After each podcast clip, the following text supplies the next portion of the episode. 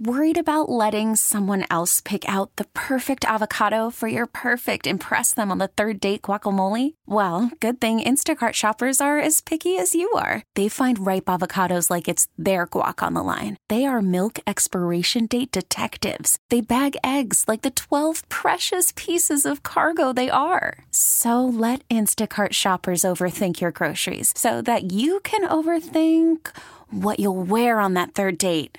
Download the Instacart app to get free delivery on your first three orders while supplies last. Minimum $10 per order, additional term supply. This episode is brought to you by Progressive Insurance. Whether you love true crime or comedy, celebrity interviews or news, you call the shots on what's in your podcast queue. And guess what? Now you can call them on your auto insurance too with the Name Your Price tool from Progressive. It works just the way it sounds. You tell Progressive how much you want to pay for car insurance, and they'll show you coverage options that fit your budget. Get your quote today at progressive.com to join the over 28 million drivers who trust Progressive. Progressive Casualty Insurance Company and Affiliates. Price and coverage match limited by state law. Now, at your service. Welcome to the St. Louis Composting Garden Hotline with Mike Miller on the voice of St. Louis KMOX. Thank you, Scott. And 30 degrees, Ooh, but at least the sun's out and makes a huge difference. And your plants, it was pretty darn cold this morning. And your plants, as I drove down to the station, I saw several plants were shivering. I guess they're shivering. Oh, that's just a wind. If you have any questions or concerns about your plant world, simply give us a call 314 436 7900 or 1 800 925 1120. And uh, Good Gardening Stroll will be the opening part of the show, and then I will talk about the things that we can talk about with your plant world. As I left the house, the sky was lighting up to the east. And oh, thank goodness, I was tired of darkness.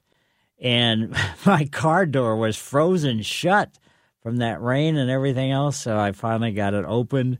I, th- I thought might have to break the window to get in, or no, and then westward, the sky had the moon, which was really nice. And on this frosty morning, I was heading around and I ended up where Utah and Indiana meet. They cross at this intersection. There's a park a park area there. I'm not sure if it has a name or not, but it jumps Utah and starts on the other side of the street too. And it's mainly a lawn area with evergreens, Norway spruce, there's some other spruces as well, Colorado spruce, and then a few pines, Austrian pine and white pines. And uh, that's really the accents are the evergreens and then deciduous tr- trees, just various types that are available uh, normally in a you know sort of a public area. And the signage in here it says park curfew 10 p.m. to 6 a.m. Well, luckily it was after 7 when I got there, so I didn't wor- did not have to worry about the uh, curfew. And then there's a sign that says no dogs without leashes. And if they catch you and your dog doesn't have a leash, a $100 fine. Whoa.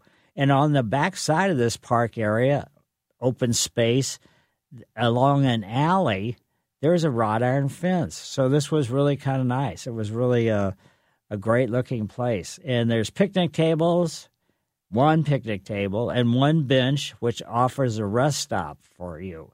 And then as I walked around today, everything it was still frosted, so it was kind of you could almost hear the crunching of the frost, you know, in the lawn areas and stuff. So that was really kind of interesting. And now we can discuss what's impacting your trees, your perennials, what should happen on that hillside that keeps eroding away, or how do you get rid of that uh, ground cover that's on the hillside? But when you do something like that, what's going to stop the erosion? Hmm. How about your shrubs, your lawn, your ground cover, or anything planted in your outdoors? Or we can step inside on this cold morning and uh, take a look at your tropical world. We can talk about routine care and maintenance, what impact your pets are having on your lawn area, along the fence, How about uh, what are potting mixes versus potting soils? Pruning. Should you be worried about insects or can you do anything about insect problems that historically you've had? And uh, suspicious growth spots. Can you do any transplanting this time of year? And uh, should you be taking any kind of cuttings? I'll share my knowledge to help you make a good decision on the action that you may take, or just, uh, I mean, you might consider it. And this is your show, and I appreciate you having me in your plant world. Another very important player is James. James has not produced this show since last September, so I'm not sure he knows how to do it. No, he's he works all week long and everything else. He just hasn't had to work on a Saturday, and he's happy about that. But Drew was uh, not feeling well, so James stepped up and said, Yep, I'll take care of it. And I, if you'd like, I can come to your plant world, your landscape, and do an on site consultation, a recommendation. I call it a walk and talk. You can go to my website, www.mikemillerdesigns.com. On the homepage, there's my email address and phone number. Well, the good gardening stroll, it was kind of nice, but uh, ooh, it was a little bit cold. But uh, this is wintertime. I keep forgetting it's winter. And even though we are in a tr- different plant zone as far as plants that we can grow here, it's still 32 degrees, and 32 is still cold. But thank goodness for the sun. There's not a cloud in the sky as I look out the windows to the west from the studio. So, again, if you do have any questions or concerns, 314 436 7900 or 1 800 925 1120. We'll be back after these messages. Live and local, this is St. Louis's News Radio, KMOX.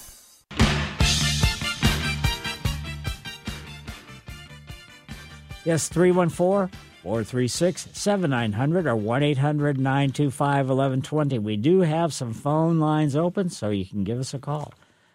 St. Louis Composting has mulch as well. And the advantage of mulching is it minimizes temperature fluctuation of your soil.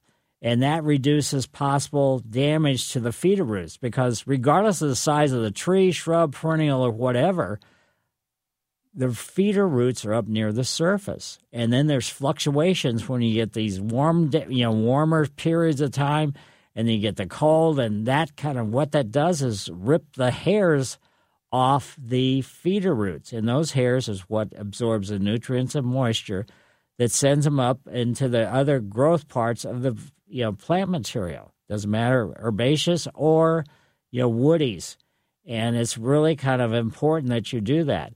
And also, there's you know mulch is different than just leaves that fall onto the ground. Because leaves that fall on the ground from trees can just pile up and then consequently create a humid environment, and that humid environment can be damaging to your plant material root systems. So keep that in mind that you just don't let leaves sit there. And it looks like Art's the first caller today. Art, how are you today? Yeah, Mike. Uh, I think we've got to help nature a little bit uh, with respect to the uh, oh, uh, drainage uh, along River des Peres. What is your idea with respect to the retrenchment of that River des Peres? Uh, you mean as far as redigging it? Well, I mean as far as your ideas with respect to helping the nature and to go ahead and to uh, yeah, improve the uh, drainage, uh, the land management uh, with respect to the uh, erosion and everything else like that.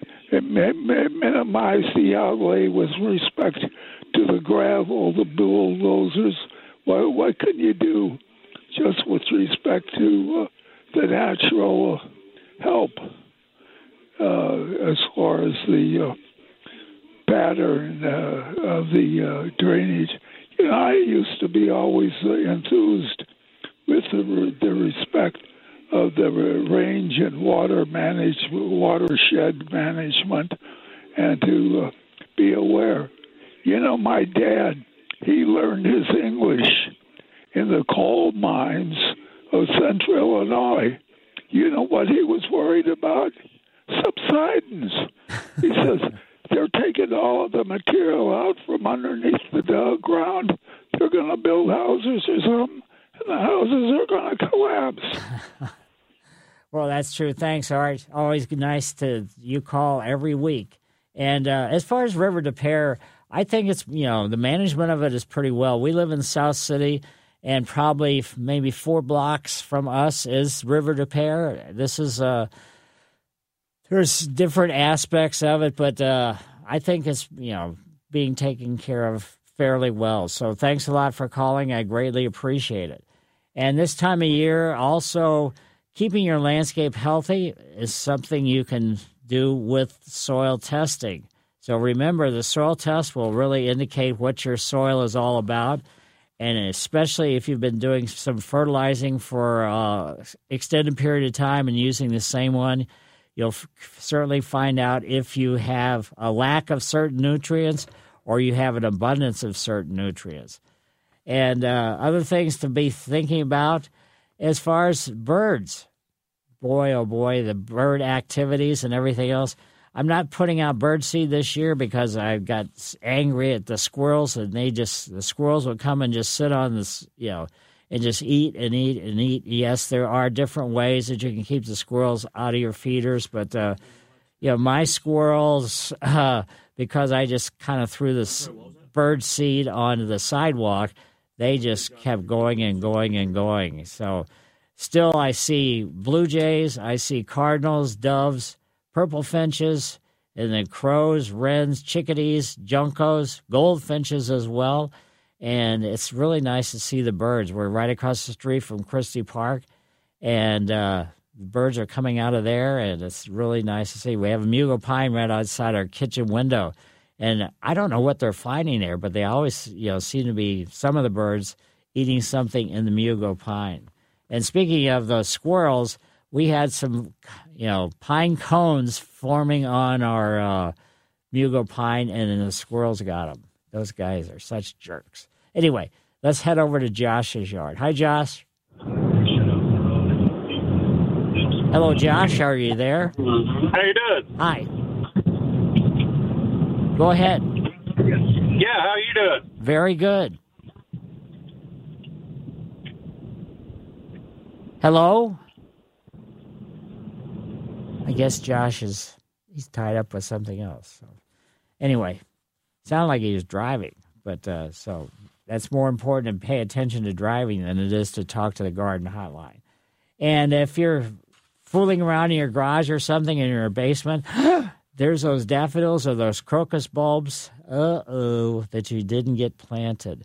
And when the ground is this cold, it will restrict your bulb accumulation and that accumulation means are they going to be able to be flowering in the springtime?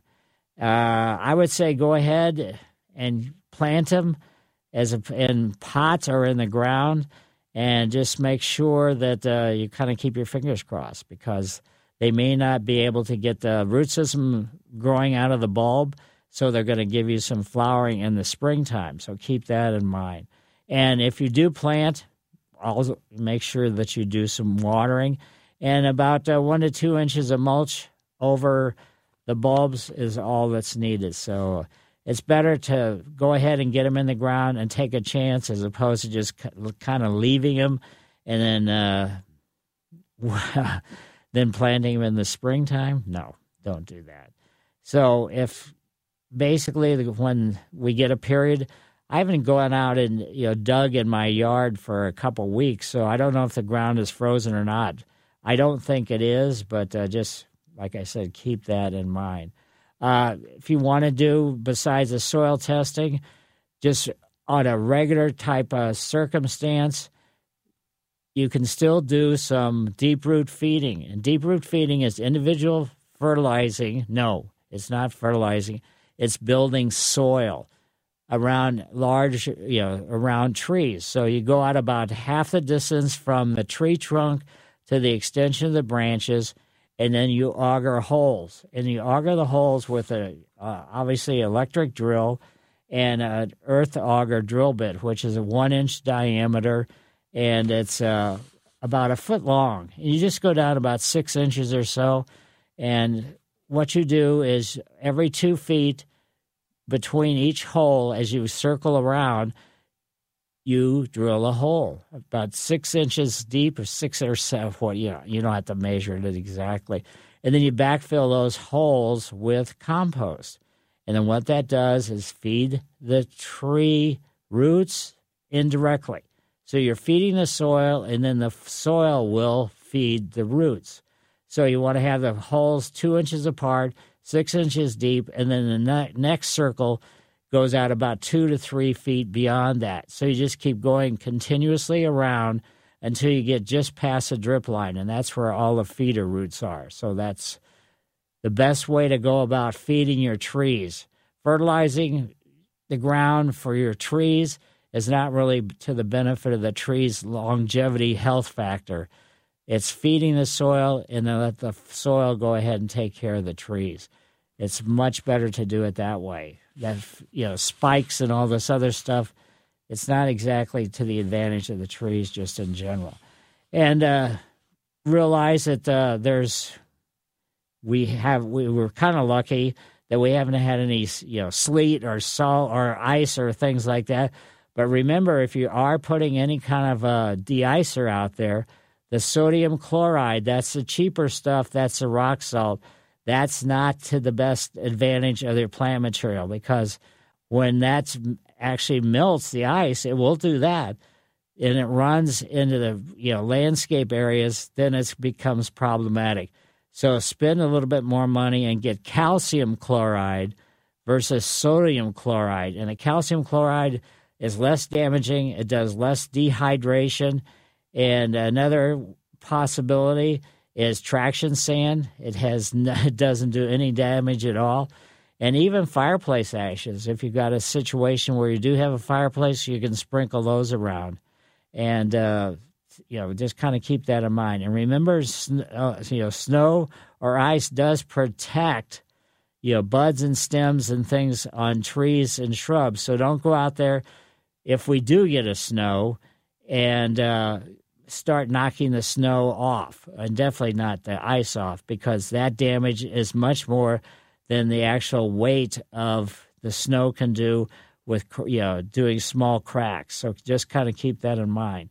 So 314 436 7900 or 1 800 925 1120. Back after these messages. Call from mom. Answer it. Call silenced. Instacart knows nothing gets between you and the game. That's why they make ordering from your couch easy. Stock up today and get all your groceries for the week delivered in as fast as 30 minutes without missing a minute of the game. You have 47 new voicemails. Download the app to get free delivery on your first three orders while supplies last. Minimum $10 per order. Additional terms apply. We really need new phones. T Mobile will cover the cost of four amazing new iPhone 15s, and each line is only $25 a month. New iPhone 15s? Only at T Mobile get four iPhone 15s on us and four lines for 25 bucks per line per month with eligible trade in when you switch. Minimum of four lines for $25 per line per month with auto pay discount using debit or bank account. $5 more per line without auto pay, plus taxes and fees. Phone fee at 24 monthly bill credits for all well qualified customers. Contact us before canceling account to continue bill credits or credit stop and balance on required finance agreement due. $35 per line connection charge apply. Ctmobile.com. Hiring for your small business? If you're not looking for professionals on LinkedIn, you're looking in the wrong place. That's like looking for your car keys in a fish tank. LinkedIn helps you hire professionals you can't find anywhere else, even those who aren't actively searching for a new job but might be open to the perfect role. In a given month, over 70% of LinkedIn users don't even visit other leading job sites. So start looking in the right place. With LinkedIn, you can hire professionals like a professional. Post your free job on linkedin.com slash recommend today.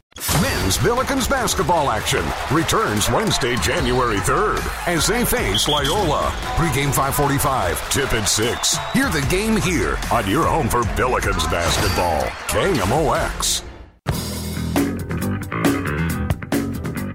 Yes, folks, phone line phone lines open 314-436-7900 or 1-800-925-1120.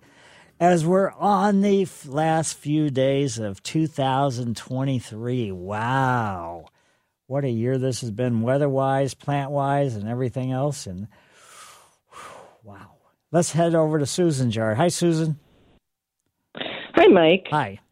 Um I am with a new nonprofit called uh, Neighborhood Foresters here in the city. And I've been helping um, with some demulching or devolcanoing mulching. And I've listened to your show in the past, and I don't think I've ever heard you talk about the proper way to mulch trees. Now, you mentioned how good mulch is for trees, but um, we've noticed that a lot of landscaping companies pour these mountains of mulch on the bases of trees that you know end up crawling up the trunk of the tree as they uh you know apply it every year and they never remove the old mulch. Can you talk to the public about proper mulching techniques? Well, I've done actually that many, many times, to be honest with you. Okay. So my bad. I don't listen to you every Saturday. What? Sorry. I can't believe that. No, it is very important. You know, with my experience starting off in the woodland garden at the botanical gardens, we were using mulch at that time, and I was there at the second year after it opened. But with the mulch, too much mulch is more problem than it is good. So you never around woody plant materials ever want more than two to four inches of, of mulch at the most. But I agree with you. Some places I you know walk by or drive by or whatever, it's just unbelievable how high they're getting this stuff piled up, and it is a detriment. Now, does your organization are you the one that's planting? Like along the greenway trails and things like that, the new redbud trees and other various trees? No, we're more about uh, the care of young trees in the city. Um, you know, that are surrounded by concrete and asphalt. Ah. And our goal is to get more volunteers uh, who, who live near these trees to water them but I am involved in other organizations where we do plant trees and we do, you know, devolcano mulching, and um, that's how I'm spending my retirement years now. That sounds good. But yeah, there's somebody that's, uh, you know, I guess I should have you know memorized who's doing this, planting a lot of uh, you know flowering trees along walkways and you know in the greens, you know, green spaces of the city, and it's really amazing how many trees are being planted. And they're young trees, they're small trees, but uh, uh, let's say 12 to 24 inches at the most. But it's going to be nice to see, you know. Absolutely. Absolutely. So, well, great. Well, thanks for your insight. Thank you. Yep. And we do have phone lines open 314 436 7900 or 1 800 925 1120. Other things that you need to be thinking about let's go inside. Keep your plants away from cold drafts. As you know, you open your door and it's like when it's a day like this. And if you have any kind of uh, tropical plants that that cold wind is from the drafts, even though it's pretty quick, it can do a little bit of damage. It won't necessarily kill, but uh, it does, you know, kind of set them back a little bit. And the same thing the cold, but also the hot. So don't put your uh, house plants, your tropicals, near radiators or furnace vents because it's going to dry. You know the plant material potting mixes up, and that could be problematic as well. And if you've got some decorative, you know, plants for, let's say, the holidays, and it had a foil wrap around the pot, Make sure that you pop, you know, poke some holes so the water can drain out. Because if it doesn't, it'll just keep, you know, too much overwatering, and that's not the best, you know, for the plants just in general. And also, if you buy plants on a day, well, later on it's going to be warmer, but on cold days, get some protection as you're coming out of the greenhouse or the nursery to protect your car. protect your car, no, protect the plant material from the, you know the cold because just a couple minutes can really do some damage. And uh, your indoor plant material, the pizzazz, if you're going to do some fertilizing, you don't really want to fertilize anything unless it's in flower or you know sending out some flower buds like an amaryllis or something. You fertilize them, but just do the half label rate. That's going to be the best you know best thing you could possibly do for that. In the poinsettias, if you've got a poinsettia, whether it's a red or a white or whatever it happens to be, place them in a sunny window with a minimum of four hours of sun and keep the soil damp, not wet. And if you've got the bulbs for the indoors, let's say paper white narcissus or uh, other various type things, freesias, hyacinths, and many of them are going to be available in bloom, or else you know they're been planted and they're going to be sending up the flower shoots soon. Just you know, again, don't overwater. Too much water on any kind of plant material is going to do damage. Outdoor decorations, hmm, string lights, dangling ornaments, inflatables can cause some problems just in general. So watch out with that. I have uh, some uh, seasonal water, seasonal lights uh, around a couple different plants in my backyard, in front yard, side yard, wherever you want to call it. And some way the timer that I have on them got messed up. So I've had a couple string of lights that have been on for uh, 24 hours the last couple days. So I just didn't get out and take care of it. I wanted to see what's what it's going to do. These are really small lights, and some of them are one string is LED. I just you know sometimes I torture my plants because that way if somebody calls and says, This is what I'm seeing on my plant material, it helps me to be able to answer that, you know, that possible question. And uh, with those inflatables, we were driving around, we've Tracy and I lately, and we're just amazed at some of these inflatables, how many people, you know, have just an overabundance of them.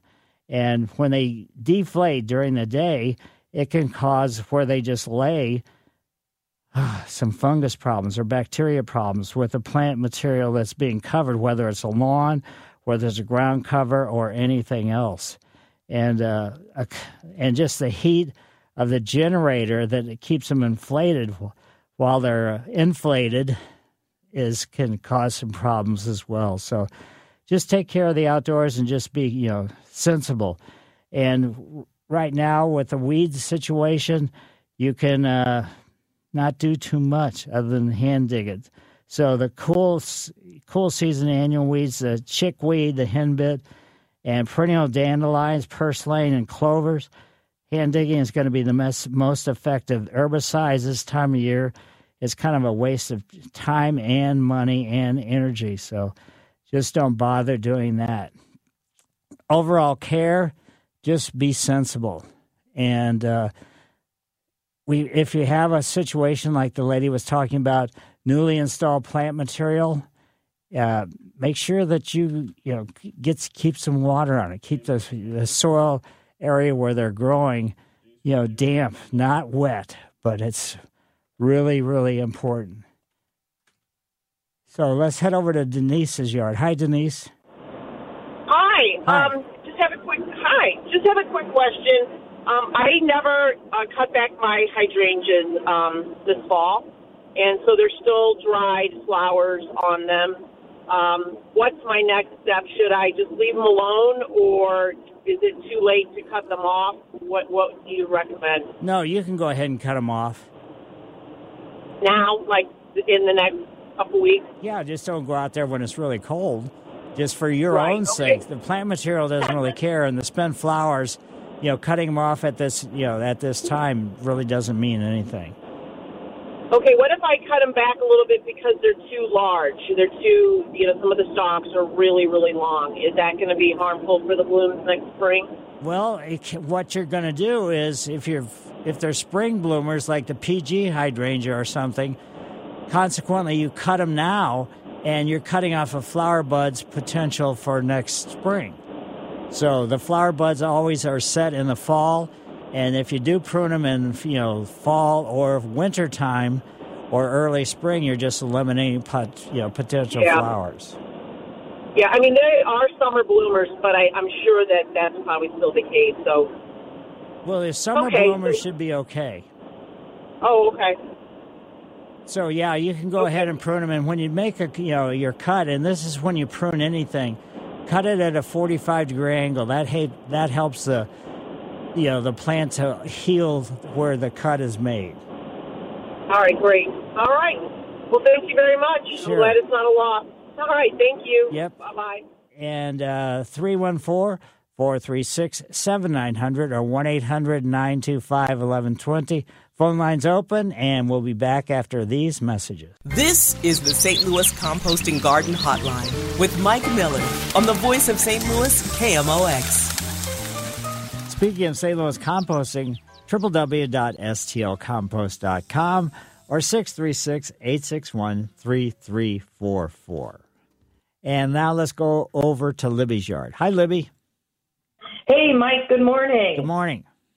I have two questions for you. One regarding a plum yew and what your thoughts are about that in uh, in St. Louis, and then the um, rose mallow. I planted them um from seeds. They did not mature uh, this past summer. Uh, any chance those uh, plants will come back, the mallows? Yeah, they, they should. I mean, it could take a couple, you know, couple seasons of growth before they're going to go from seed to flower.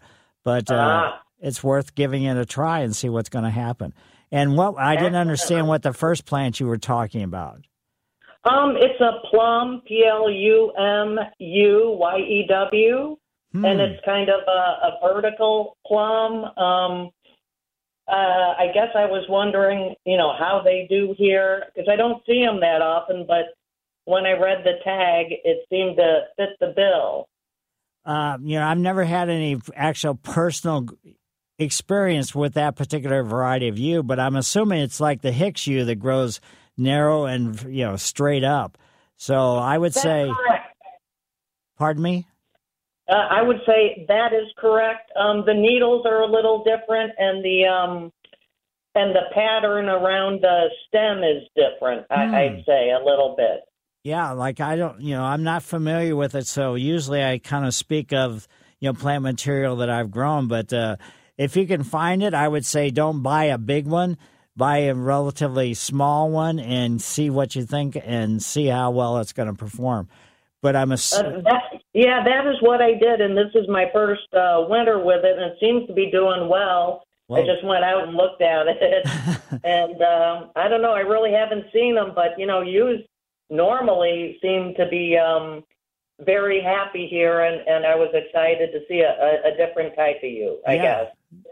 The interesting thing is with the yews that they you know have the ability to ability to grow in sun or in shade. What they don't like is competition of large tree roots. That's where the only really problematic oh. thing, or overly wet soil. So as long as you planted it properly. Oh. And didn't put it where it's going to have to be competing with existing tree roots, then they should, you know, it's worth a try. Excellent. Well, I'll report back in a year or two and, and let you know how the plum yew's doing. All right, sounds great. Well, hey, I know you won't be here, Mike, and I as soon as I said that, I, I realized that. Um, have a great retirement, and we really appreciate all your info. Thank you. Well, thank you. I'm not retiring yet, even though I'm 74 years old. Maybe you know something that I don't. Excellent. Well, then, pardon me if I misspoke. Okay, that's okay. I think you're Take it easy. Happy New Year. Yeah, same to you. And now let's go over to Peggy's yard. Hi, Peggy. Hi. Hi. Um, I was calling about um oh about a month and a half ago. I noticed I thought it was fungus under a large tree in the backyard, and I took a picture of it. Went to Home Depot to find something to put on it, and then um a few people up there said it was a mushroom, um, and it was really good to eat. Ugh. So I didn't know if um if I should get something to put on the tree to protect it, or So is it growing It off is the? Is it growing growing off the trunk, or is it growing on the ground around the tree? it was on the ground, like right by the trunk. uh, then that's as long as you know that's not a problem. So if, if it's in the ground, mushrooms basically grow on let's say dead plant material. So in other words, there's the roots that are right there are I don't know how big this tree is or anything, but are obviously you know die, you know have died and that's what the mushrooms are growing. Mushrooms don't grow on anything that's not let's say dead, whether it's compost or dead plant material or a lawn that hasn't been dethatched or whatever it happens to be. But personally, I would not be eating them because that's not how. No. No. so when they told you that, I don't know. They're crazy. so it probably Yeah. wouldn't probably wouldn't about- hurt. Oh, go ahead. Mm-hmm.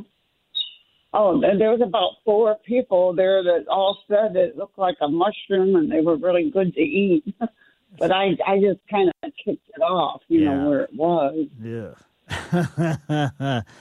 It just that doesn't sound good to me. But anyway, they should be you know there's you know it could be some older roots that are just dying and again mushrooms only grow where dead you know plant material is. So I would say just knock 'em knock them over, knock them off or whatever and don't worry about them. Oh, Because okay. they don't Well, kill. They don't do the killing. They only grow after something has been damaged or, you know, heading downhill and dying. Hmm It grew like the tree had, it's an old tree, real large, and it had like an indent where the trunk was, and it was right there, you know, in that little spot. Right. So you should be okay. Older trees, it's just like Yeah. older anybody. you know, you're going to have Right. some problems. hmm well, thanks, Yeah. Peggy. And now let's go over to Debbie's yard. Hi, Debbie.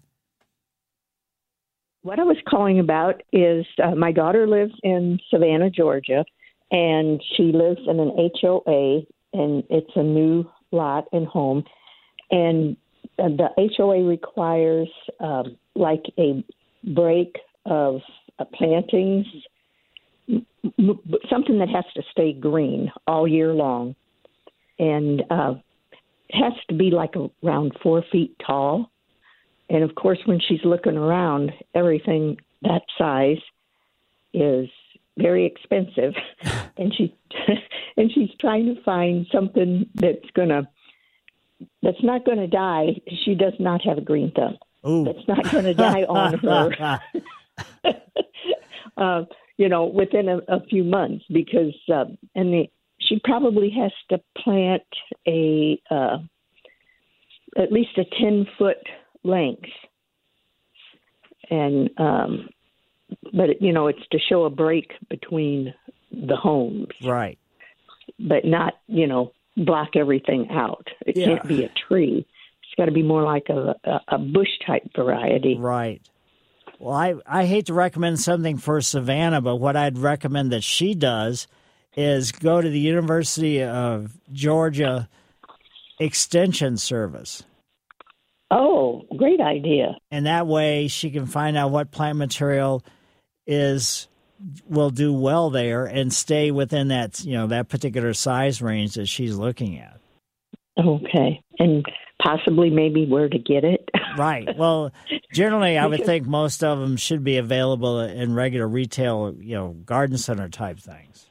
hmm Now, what she's looking at, like, would it be something like we have around here?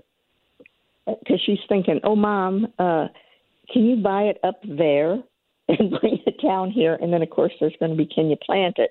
Right. But uh, I would say just watch out about that because, you know, just the, the moisture and everything else could be detrimental. So I would say she should get it from there. And like I said, through the uh, University of Georgia Extension Service, that will tell her the native plant material, the exotic things like what we have is, you know, naturally we have the junipers for evergreens that are native to this region. but there's other you know plant material like uh, arborvitae, globe arborvitae that only they grow in a roundish shape, need no pruning, and uh, won't get more than a couple feet high. So I don't know if the arborvitae is going to be able to handle you know, that warm temperatures and higher humidities and things along that line. So that's why I I hate to recommend something from you know, basically. Yeah, and she actually needs something that's like four feet tall, Right. and that's I, I I told her that's where the cost is coming in. Well, like the Because globe arborvitae doesn't get any bigger than four feet. Uh, but you know they want it to look right, right a right way. Right. You know, Well, the it- HOA wants it to look like four feet tall. You mean buy it four feet high? Yeah. See, and that's where she's running into. I told her that's the expense. Right. Is um, and she goes, well, they don't want anything little and it's got to grow for two or three years. They want something that looks nice now. That stinks. That's a bad. That's what that's what an HOA is, Right. that is bad. in my opinion. In my opinion only. Well, thank you so much. But yes, I will tell her to get with uh, University of Georgia Right. Extension and check that out. And uh, I, I bet they can help her out. Yeah, I'm sure they can. And uh, I mean, like the Missouri Univer- Missouri Botanical Garden, their website lists all kinds of plant material of different types. So I don't know if there's a botanical garden there or not. Oh, I'm sure there is. Right. In So- Savannah, I, I would, you know, think there would be. Right. Okay. Well, that might be another place I'll uh, send. Here's the big word: her. to. right. Well, thanks a lot. oh, you're welcome. Thank you so Yeah. much. Really enjoy the program. Well, thank you for having me on your show. And that about does it for hour number one. But we have some phone lines open 314 436 7900 or 1 800 925 1120. Back after the news. Now, at your service. Welcome to the St. Louis Composting Garden Hotline with Mike Miller on the voice of St. Louis, KMOX. Thank you, Scott, for that forecast and everything else. Boy, up and down and all around. Gee, many Christmas. And how's it impacting your plants that are growing in the outdoors, whether it's new installation or a plant that's been installed for an extended period of time? And this is the second hour of the Garden Hotline, which is the tip of the trowel, a special on air recognition for individual, group, or situation that's made an impression on me during this past week. And it's brought to you by St. Louis Composting, 636 861 3344. And right now, if you have any ideas, questions, concerns, or comments, we do have some phone lines open, and you can call 314 436 7900 or 1 800 925 1120. And we can talk about it. And thanks for inviting me on to your show, where discussions range from making the right plant selection for the location, like the lady that we were just talking to, whose daughter lives in Savannah, Georgia, and she need to have a plant that's four feet in size, never get any bigger, never do this, this, this, this, this, and you have to buy it already mature size. Hmm, that is going to be a little difficult. And how to care for the plant material that you have, whether it's a humdrum times a year like now while they're in hibernation or during the peak growing season, whether it's annuals, spring or summer bulbs, herbs, vegetables. I have a rosemary plant and it's still looking pretty darn good. Uh, vegetables this time of year, hmm, not much. Uh, fruit trees, evergreens, herbaceous ground covers, perennials. How about those cascading or upright house plants? A cool season lawn, shrubs, roses. Have you cut back your roses yet? Do you need to cut them back, whether they're shrub type or miniatures or whatever it happens to be? Plants for screening, whether it's conifers or deciduous trees, and all kinds of other stuff going on. I'll share my thoughts, but please remember my answers, comments, and opinions is not the only garden path that will take you to achieve your desired results, but strictly offered for you to consider. And another very important player in the show is James. James is a producer, and he pushes all the buttons and gets your name up on the call, on the caller screen, so I can talk to you about whatever you're thinking about. I'm Mike Miller. I've been hosting the Garden Hotline since 1994, and besides a Saturday morning get together, I can come out to your plant world for an on site consultation. This walk and talk, as I call it. You can go to my website, mikemillerdesigns.com, and the homepage has my email address and phone number. And today's tip of the trowel goes out to a couple people. Last week, I was talking about the location to take your soil test in Kirkwood. Well, they're relocating to Overland, and a couple people sent me the the new address and everything else. So I'll be giving that new address not today, but I just want to let you know that the Kirkwood office is closing, and they're relocating to Overland. So if you want to have some information before next week when I start giving it out, you can just give the University of Missouri Extension Service St. Louis County office in Kirkwood a phone call and find out where the new location is going to be. I'm assuming it's going to be pretty soon if it hasn't already happened. So, uh, thanks to the guys that send me the you know the information related to the new location of the soil testing, and the soil testing is just extremely important. It shows the uh, condition of your soil nutrient wise, whether it's phosphorus, whether it's organic material, potassium, calcium all those type of things are you know all part of the growing plant world and uh, it'll the offices will tell you exactly how to take a test and for like lawn areas you want the sample to come from soil that is about three or four inches deep and other samples you want to go a little bit deeper to about six inches or so and don't just you know put, get a b- bunch of clods of dirt or soil and uh, you know put them in a bag and take them. So you want to break it up. You want everything to be air dried and thoroughly mixed together, and a separate test for each individual circumstance. So even your front lawn versus your you know your backyard soil, whether it's a woody you know, woody plant material, whether it's a, uh, your vegetable garden, every place should have a separate test so you can find out exactly what's going on. One thing that I find a little interesting is they recommend you putting it in a you know your sample in a like a Ziploc bag or something, and that's you know so don't put it in your soil in a Ziploc bag and leave this leave it sitting around because that's going to create a more humid environment again. So just watch out about doing that. But anyway. Uh, enough of that. So, tip of the trowel to the guys that sent me the information on the new location in Overland. And let's go. Let's go ahead and take a call before we take a break. Let's go over to Mary's yard. Hi, Mary. Hi, Mike. I have these four roses of Sharon bushes, and they all have some buds that didn't open this year still hanging on and don't look like they're going to fall off. Is it necessary for me to cut those off so that it'll bloom again next year?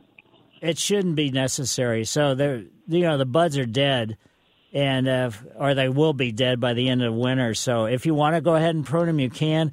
And with the Rosa Sharon, since they're summer bloomers, you can prune them all the way up until the new growth begins. In other words, the leaves start coming out in the springtime. Oh, I didn't know you could do that. Yeah. Okay. All right. Well, thanks for the information and Happy New Year, Mike. Well, same to you. Yeah, anything that blooms in the summer actually sets the flower buds in the in the springtime. But uh, so you just as soon as the leaf buds start breaking and uh, showing some growth, you know, get them pruned by that time. If you start pruning much later, you may be cutting off the flower buds for next year. Where anything that blooms in the spring, those flower buds are set in late summer, early fall. So you don't want to prune in the fall or during the wintertime with those. So thanks, Mary. And uh, let's go now to over to Roger's yard. Hi, Roger. Oh, Roger, you there? Hmm. Guess not. Well, let's go ahead and take a break. 314 436 7900 or 1 800 925 1120. This episode is brought to you by Progressive Insurance. Whether you love true crime or comedy, celebrity interviews or news, you call the shots on What's in Your Podcast queue. And guess what?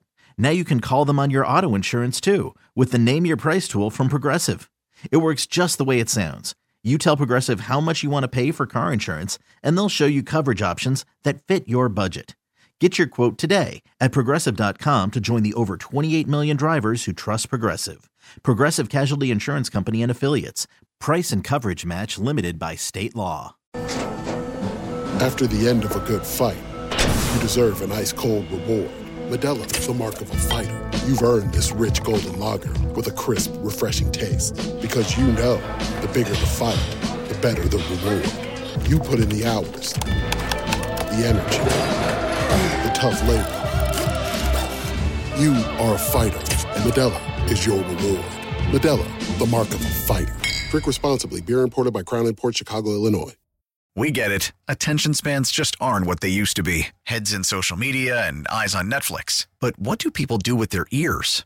Well, for one, they're listening to audio. Americans spend 4.4 hours with audio every day. Oh, and you want the proof? Well, you just sat through this ad that's now approaching 30 seconds. What could you say to a potential customer in 30 seconds? Let Audacy put together a media plan tailor made for your unique marketing needs. Advertise with Audacy. Visit ads.audacy.com.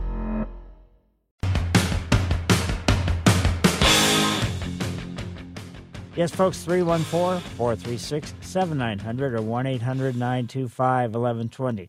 Let's head over to Mary's yard. Hi, Mary. Uh, my question is for you: Is I have the hydrangeums? They're the limelight hydrangea. Uh huh. All right. So, how short can I cut those down, and will they rebloom if I cut them down real short? How long? How long have they been in the ground? Oh, ten years. Oh, I would say don't cut them back more than f- halfway. Halfway. Yeah, and then, And then they Oh, go ahead. will they bloom if I cut them back halfway? Yeah, they're summer bloomers, so you know you want to do that before eh, you know the new growth begins. So sometime after Valentine's Day, before uh, mid March, prune them Mm-hmm. Okay. at that time, and they should be okay. Now I have the hydrangeas. I don't know the name of them exactly, but they bloom pink and and blue in that color. Right. What do I do with them? Are they the spring bloomers, or just leave them alone? Uh, I would say leave them alone, and you want to fertilize them if you want to change the color from Mhm. the pink to the blue with aluminum sulfate. Aluminum sulfate. What had happened here is the husband cut those back one year, and they didn't bloom at all this year. So I was just making sure that I don't cut them back so they'll bloom in a feed. Okay. Well, thank you for your information. Oh, one more. You know, I don't know the name of this bush, but it turns a beautiful red. The leaves do in the fall. And looking at my garden, my hillside right now, I've got all these 19 beautiful red bushes. They're green in the summertime. And they really don't flower. No, they don't flower. Yes. Uh, So this is something called a burning bush. And no, it's a, a vandina or van uh, viburnum. Viburnum is what they are. Yeah. Okay. So, So, generally, uh, they do do flower. They should have you know white flowers on them, followed by fruits. I mean, small like beads, like almost like a blueberry type flower. Flower. No, this that's not it then. Okay, it's a different. It, they're beautiful right now. The leaves are beautiful red, and um, you know, just it just makes my garden gorgeous. Wow. And I can't remember the name, but they're beautiful red leaf right now. If you drive around, you see them at different places. Uh, but I didn't know when to trim them. Last year, uh, the husband had them trimmed the year before, and then they didn't turn the beautiful color. So I'm thinking that they have to be trimmed in the spring. Well, you know, the pruning shouldn't have anything to do with the amount of uh, color that that foliage gets. So that's Well- a little interesting. All right. Well, if I figure out the name of it, I'll give you a call, or maybe one of the other people will have what I got here. They're really pretty. And thank you so much. Sure, my pleasure. Let's see. Let's head over to Pat's yard now. Hi, Pat. Good morning. Good morning.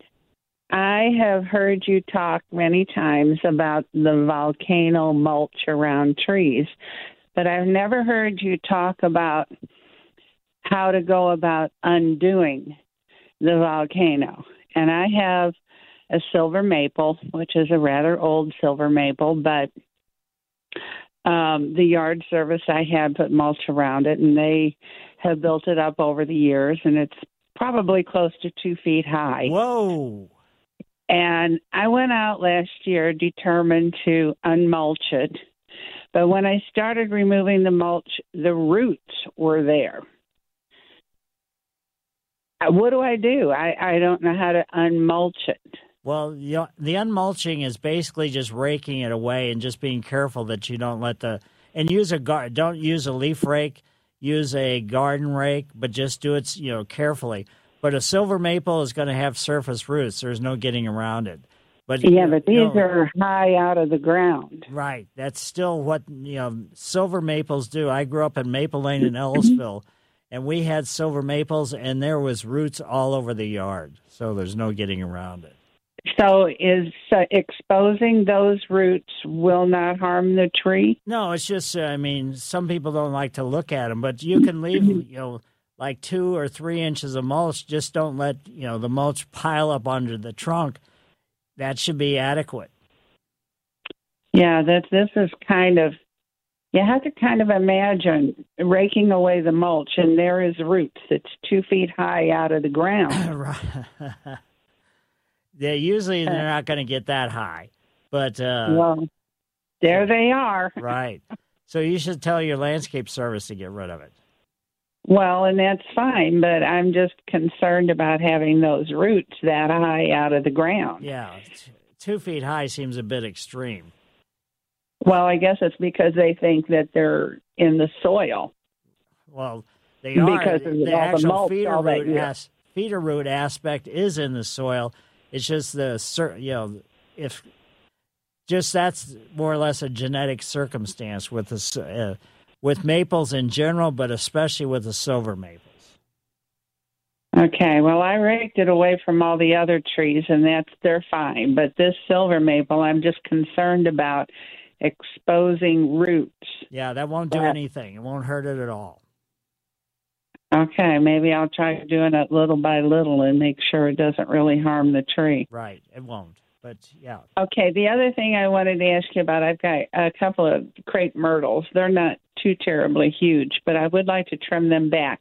If I do that at this time of the year ish, whenever it's not freezing cold, sure. um, is that going to harm them as far as uh, blooming for next year? No, because they're summer bloomers. Summer, um, you know, early fall.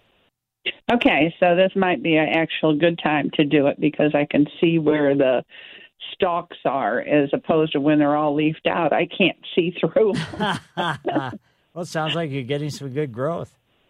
I am. I mean, they're doing really well. They're very pretty, and I I didn't want to kill them. So right. thank thank you very much for your advice. Sure, my pleasure. And from Pat's yard, let's go over to Linda's yard. Hi, Linda. Hi, Mike. Happy New Year. Same to you. I read something in a garden um, email that said when your poinsettia's done and most of everything's fallen off or dying, it should be cut back severely, about four inches from the potting soil at a 45 degree angle, and then I think fertilized for indoor houseplant fertilizer later, maybe in March. Would that be your advice too? Yeah, well, I don't know how much luck you're going to have with it, but uh, are all the leaves falling off? Is that what's happening? Oh no, not yet. My it's still in full bloom. It's Oh. really beautiful. I got it late. I didn't get it till about a week before Christmas. Okay. I would say don't bother. You should be able to grow it. Now, That you know, there's going to be some of the the colorful leaves that are going to fall off, but uh, just treat it like a regular house plant. Okay. Yeah, I had success with one. I did give up on it this year because I kind of messed it up when I brought it in by putting a little fertilizer and trying to control like any bugs that would be in it. That one kind of went by the wayside. So I'm going to start working on this one to get it to rebloom next year too. But oh, um, that lady who said something about you retiring, I'm like, my ears perked up. I'm like, what's this? yeah, Don't do it. you absolutely can't make it anymore because we depend on you to call in and, and just hear all this great advice weekly. Oh, well, thanks. Yeah, that thank I thought maybe she knew something. Yeah, I thought I was listening from from the show first started. And I'm like, what? I, did I miss something? I'm like, oh my god, this is a disaster. but I wanted to thank you too for what you said last week. That was really touching. And I said, I don't think he's ever said anything like that before about a listener. So I was a loyal listener. But yeah, I I try never to miss a show because I enjoy it so much. Well, great. Well, thank you for having me on your show. Oh, you're welcome. Bye. Have a great weekend. Yep, you do the same. And Happy New Year. Let's see what's going on in Joan's plant world. Hi, Joan. Hi, Mike. Hi. Happy New Year. Same to you. Um, I was, I was wondering what sort of fertilizer that you use in the spring and summer for hydrangeas. Basically, make sure that it's an acid based fertilizer. So, like Miracid or something along that line. There's other companies, but Miracid just gives you a good example. Okay. And I have a hydrangea, and I don't know what kind it is, but it's it's a summer bloomer, and it blooms on the edges, and then the middle stays like seed like. And this year, or this past or this year, it didn't bloom until the fall. it was very strange. Yeah, a lot of the hydrangeas got knocked uh, for a loop this particular past year. So you got lucky that you got the you know the blooms in the fall versus when they should have normally been blooming. But hydrangeas with a late fall circumstance of 2022, that a frost then kind of knocked hydrangeas and a few other different type of plants, flowering shrubs, out of their normal cycle. So if we don't have, a, you know, we haven't had a, a late fall frost slash slash cold spell this year, so everything should be okay. And what do you use on uh, crepe myrtles as far as fertilizer? Just so you don't have to use an acid base, so just a fertilizer for trees and shrubs. Okay. All right. Thank you so much. Yep. And again, always remember uh, getting a soil test every couple years lets you know that uh, if you're using a fertilizer and it has the same nutrients you use it several years in a row, phosphorus and potassium, part of uh, the normal, let's say, three numbered fertilizer, those two you know aspects of the chemical world build up and they become detrimental to the plant material rather than just helping. So, Well, I'm going to actually do that soil test this year. all right. All Good right, luck thank with you that. so much. Yep. 314 436 7900 or 1 800 925 1120. Back after these messages. Dive into all things Cardinals on Cardinals Conversations, your go to location for exclusive content from KMOX. Catch it on the Audacy app or your favorite podcast platform. Stay connected with your team. Cardinals Conversations, where the Redbird talk never stops. Yes, we have phone lines open 314 436 7900 or 1 800 925 1120. Let's head over to Roger's yard. Hi, Roger. Hello, Mike. Hi. Um, I planted uh, on about November 25th. I planted uh, a little business uh, daylilies, and I used a bagged topsoil to cover them, and they're starting to sprout out of that. Uh, what should I do? Just leave them alone. Okay. There's nothing you can do. And, uh, you know, the bag topsoils, that's not really going to be to the advantage of the plant material, but uh, the fact that they're showing some growth, there's really, don't cut them off, don't do anything. Don't, don't put more topsoil on them. No, definitely don't bury them anymore.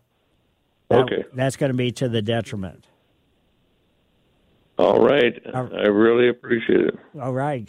Good luck. And uh, hopefully, when spring rolls around, you'll be very impressed. Let's head over to Matt's yard now. Hi, Matt. Morning, Mike. Happy New Year. Merry Christmas.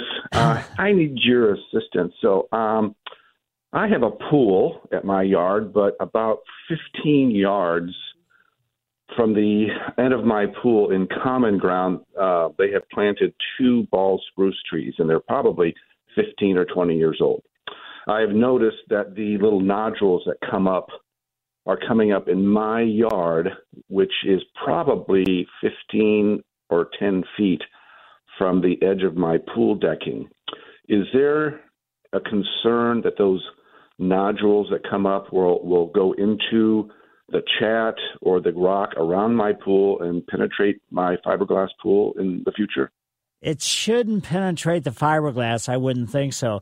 But the bald cypress are you know native to swamp areas, and swamp areas, in certain circumstances, can mean that that the trunk or the area around the trunk and the entire root system's underneath the water. So they put those knees, which that's what they call them, off, which is growth off the root system but it helps them to be able to get air because they need some oxygen, you know, air, oxygen, all that other stuff. But they, you know, will continue to go and grow. Uh, how far they're going to go, it's just, you know, it's hard to say because those things get really massive. I'd be more, mm-hmm. you know, concerned with also the needles blowing into your swimming pool and that stuff. Yeah, that is concern also. But um, what what I've been what's been happening is I've been running over with my lawnmower. Like if I can't see them, I'll chip the top of them off. Sure. Is there any detriment if I you know dig them down and chainsaw them off? Will that hurt the tree at all? Because I love the trees, but they're in common ground. Right. So yeah, that's not cutting off the root system. It can be a damaging circumstance because generally the amount of root system is kind of, you know, from a biology standpoint, equal to the above ground growth.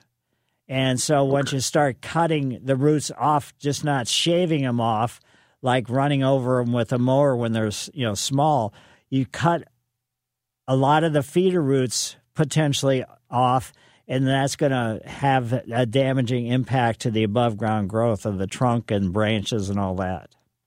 Okay. Well, my main concern is it's not going to damage my pool. So right, I understand. so okay, there's no way, like... you know, nothing you can do because you really don't know. Even though there's knees coming up in certain areas, there may be roots that are, you know, that are not putting up necessarily any knees that are already up to, you know, close to your, you know, your pool. Okay. Okay. Sounds great. Thanks for the info. Yep. And what I might do is too is on the edge of the property line slash your property line and the common ground is uh, think about maybe digging down and just kind of checking out and see how many roots are headed towards your pool versus the other you know areas in the common ground and things along that line. So good luck with that. Sounds good. Thanks, Mike. Yep. Let's head over to Tom's yard. Hi, Tom. Hi, I got uh, a couple of questions for you. Uh, okay. Are you there? Yeah. Okay. First one, you, you were talking about crepe myrtles earlier, trimming them back now. Um, can I trim them back about the first of April? Uh, you're probably you're right on the cusp of doing it that late, of cutting off the potential buds for the flowering. So that's kind so of better the, to do it before that. Yes, exactly. You may not even Anytime. be conscious of the buds, you know, being there. But once, you know, you start to see any kind of foliage growth, definitely that's way too late. And even if you're not seeing the foliage growth, you're to, you know, it's that's kind of late. Okay, and and what you said before, cut them back about a third. Yeah. Okay. Second question: I've got a maple in my backyard, and the bark is splitting, and and peeling off. Um, what's causing that, and and what can I do with it? Well, basically, it's just the diameter of the trunk is increasing, and the bark that was on before, you know, the diameter increases. It uh, the bark doesn't necessarily grow; it just pot, puts out a let's say a new layer of bark underneath it. Yeah, it looks. It just looks like it's got some bare areas. It's yeah, been bare for a while. Yeah, if you it should you know it should be okay. As okay. long as, as, long as it's texture, it. you're not seeing any kind of you know heartwood. In other words, the area the bark is really only about a, you know let's say less than an inch thick, and then the area underneath that is the structural part of the tree trunk, And so as, Right. as long as you're not seeing the heartwood, then you should be okay. Well, I think some there's one big area looks like it is a hardwood. Oh, really? So- yeah, it's it's it's back quite a ways. It is is that something that's uh, common? Does that happen? And Well, not the tree dying or what? how. What's the diameter of the trunk on, the, on this tree? Mm, maybe two foot. Yeah, so it's it's pretty mature. So it could be a, you know just an aging process depending upon the variety of maple that it actually is. So there's not really too much you can do. There's no fillers Okay. or don't paint it or don't do anything because that's not going to make a bit of difference. Okay. Well, thank you. Yep. Yeah, days of old people used to paint and do all this other stuff, and then what they found out is when lead was taken out of the paint, then it didn't help you know any kind of circumstance whatsoever. Okay. Well, well, thanks a lot. I really enjoy your show. Well, thank you. And now let's head over to Matt's yard. Hi, Matt. Hi, Mike. Hi. Happy New Year. Same to Uh, you. Uh, November 23rd, I took my uh, amaryllis out of the dark and watered them and put them on a basement windowsill, and I haven't gotten any growth out of them yet. Do you think the windowsill's too cold? It could be. Uh, now you said the twenty third. That's only a week. November 23rd. Oh, November twenty third. So around Thanksgiving. Yeah, if you're not seeing anything, then the ground is you know this potting mix in this you know in that pot is too cold. Okay, that's what I thought. Thank you very much. Yep. So just bring it up and put it in you know a sunny window you know circumstance. All right, thank you. Yep. Happy New Year. And uh, Althea, how are you today? Yes, I'm great. How are you? Very good. Okay, my question is that I would like to divide a Christmas cactus, and I want to know should the water, I mean, should the soil be damp when you put it repotted? No, it doesn't necessarily have to be you know dumped, but you can add some new potting mix. Just make sure that you go to a garden center that has a potting mix for cactus because that's going to be to the you know to the advantage of your you know division. Okay, and how long should it stay in? Uh, well, until it roots. How long would it before it roots? So you're actually taking cuttings. You're not just going down and dividing the root system. I'm taking cuttings. Okay. Oh, that's you're going to have a difficult time with them. You should, you know, actually cut down into the potting mix and divide it, physically divide the plant because, I mean, the way that is recommended to actually, t- you know, do what you're wanting to do is to, you know, take some of the little leaflets and then cut them and lay them flat on the potting mix and just kind of keep your fingers crossed. But it's going to be, uh, let's say, bad news. Well, I was told after I cut the the the uh, part off to let it put uh, develop a scab on it, and then just place it in some potting mixture. Right. So, in other words, you don't want to put the raw opening, you know, from where you cut onto the potting mix and let you know let it heal over. But you just lay it there, and then slowly but surely, if you if you're getting lucky, then it'll start sending some roots down from that individual leaflet. Okay, now not to deal with luck, what would be the proper procedure for doing that? Okay. Again, get the potting mix for cactus and then cut them and just lay them, you know, put them in a relatively small, you know, pot, like a two inch pot or so, and just put them in a sunny window. And then uh, just water them like you, obviously, you have some good growth on the one that you have. And just water them as you would normally the the plant that you're taking the cuttings from. And how often would that be? Uh, it's hard to say. It just depends upon what exposure they're in. But it wouldn't be, you know, an extended period of time with a, let's say, probably, well, maybe every three or four weeks should be adequate water. Three or four weeks. Right. Okay. And then after it has sprouted roots, then I can put it in a regular pot. Right. But still, you're going to have it in a really small pot. So just realize that. Okay. Don't put them in, a a, small a pot. large pot. All right. Well, thank you. Sure. Good luck with that. And All you right. can you can always uh, there's a cactus society here in St. Louis that uh, you know meets at the botanical garden. You can always uh, attend a cactus society meeting or go online and check uh, the Missouri Botanical Garden. It's mobot.org. That's M O B O T dot O R G and see what they say about uh, taking cuttings from Christmas or Thanksgiving cactus. They're cousins of each other, just one blooms earlier than the other one does. And what is the difference between the Thanksgiving and the Christmas? The cactus? time they bloom. The Thanksgiving one blooms first, the Christmas cactus blooms second. And there is a difference in the shape of the leaflet, a little bit, but it's not dramatically different. Okay. Is it that the Thanksgiving is pointed?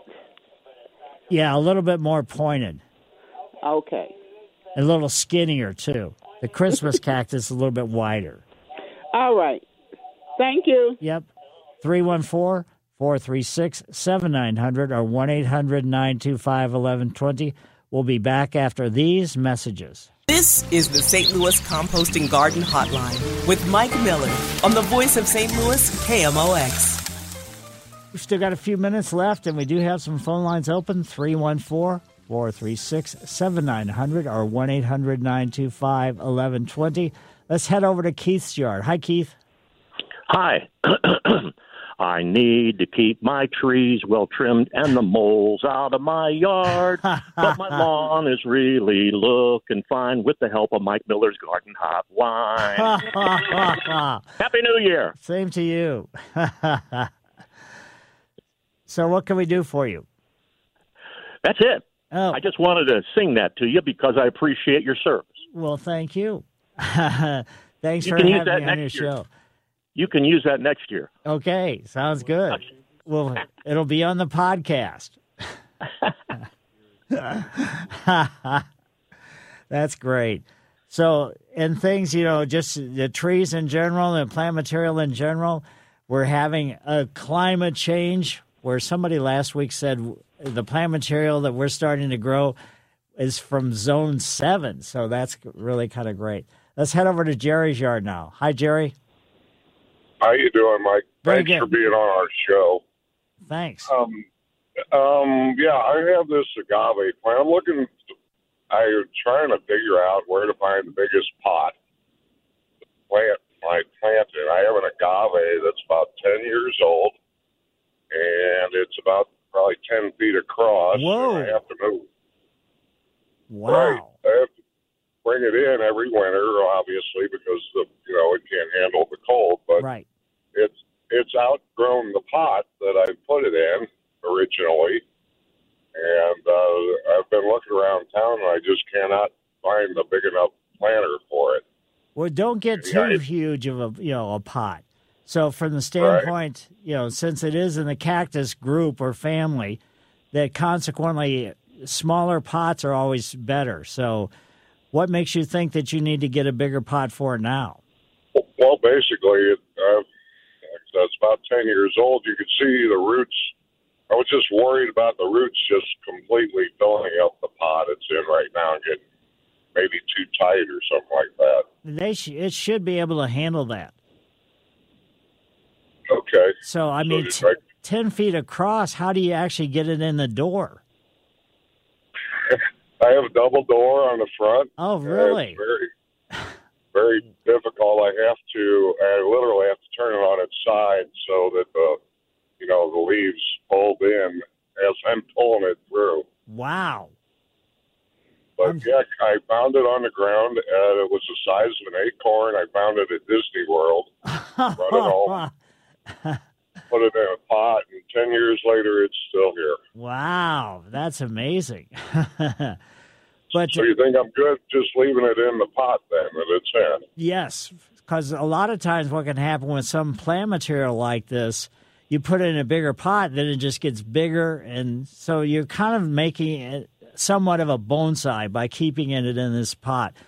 And uh, obviously, you know how to grow it because if you've had this kind of luck, then that's fantastic. Yeah, it's, it's absolutely amazing. Beautiful plant. Yes, they are. I mean, uh, in their wild, you know, native circumstance, they're pretty darn impressive.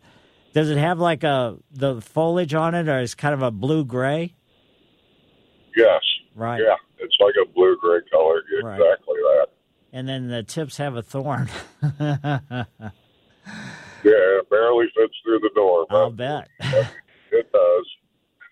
Well, when I brought it home, I had no idea what it was. It just looked like a little acorn, and then it kept getting bigger and bigger and bigger. Well, I admire you for keeping it, you know, for that long. It's, it's too beautiful to get rid of. But, Yeah. You know, I was just hoping I could keep it another 10 years. I have no idea. Yeah, it's probably pretty much, you know, mature size if it's that big right now as a, you know, Yeah. as a house plant. But uh, that's amazing. So congratulations. well, thank you very much, Mike. Have a great day. Yeah, you do the very same thing. And uh, that's going to be about the last call for this year. Oh, my goodness gracious. So, next time I see you, talk to you, it's going to be next year. Whoa. And uh, again, just, you know, this gentleman had a house plant that was huge, but your house plants, just, you know, take care of them. Only the ones that are in flower or flower budded those are the only ones that you want to fertilize this time of year. So, and whatever fertilizer you get, go to your favorite garden center and tell them you want a fertilizer for house plants. And then, consequently, whatever rate that the house plant pot label says, only use about uh, half that amount because you just, it's just, you know, can, you know, can be detrimental. Another thing, too, just realize that if you've had a tree removed, and even if you've had the stump ground out, that the root system is going to stay viable for several years after that tree. And that kind of goes back to the uh, call either early this hour or last hour, where they were experiencing mushroom growth in the you know around a tree circumstance. And what happens as the root system dies, even though the stump's been ground out, it's going to be a slow process depending upon the health of the tree and the type of the tree. Several years, you're going to see mushrooms kind of pop up where you wonder what in the world is you know happening here, and all that just means is the roots are you know slowly but surely biodegrading, and that's what the mushroom growth comes from.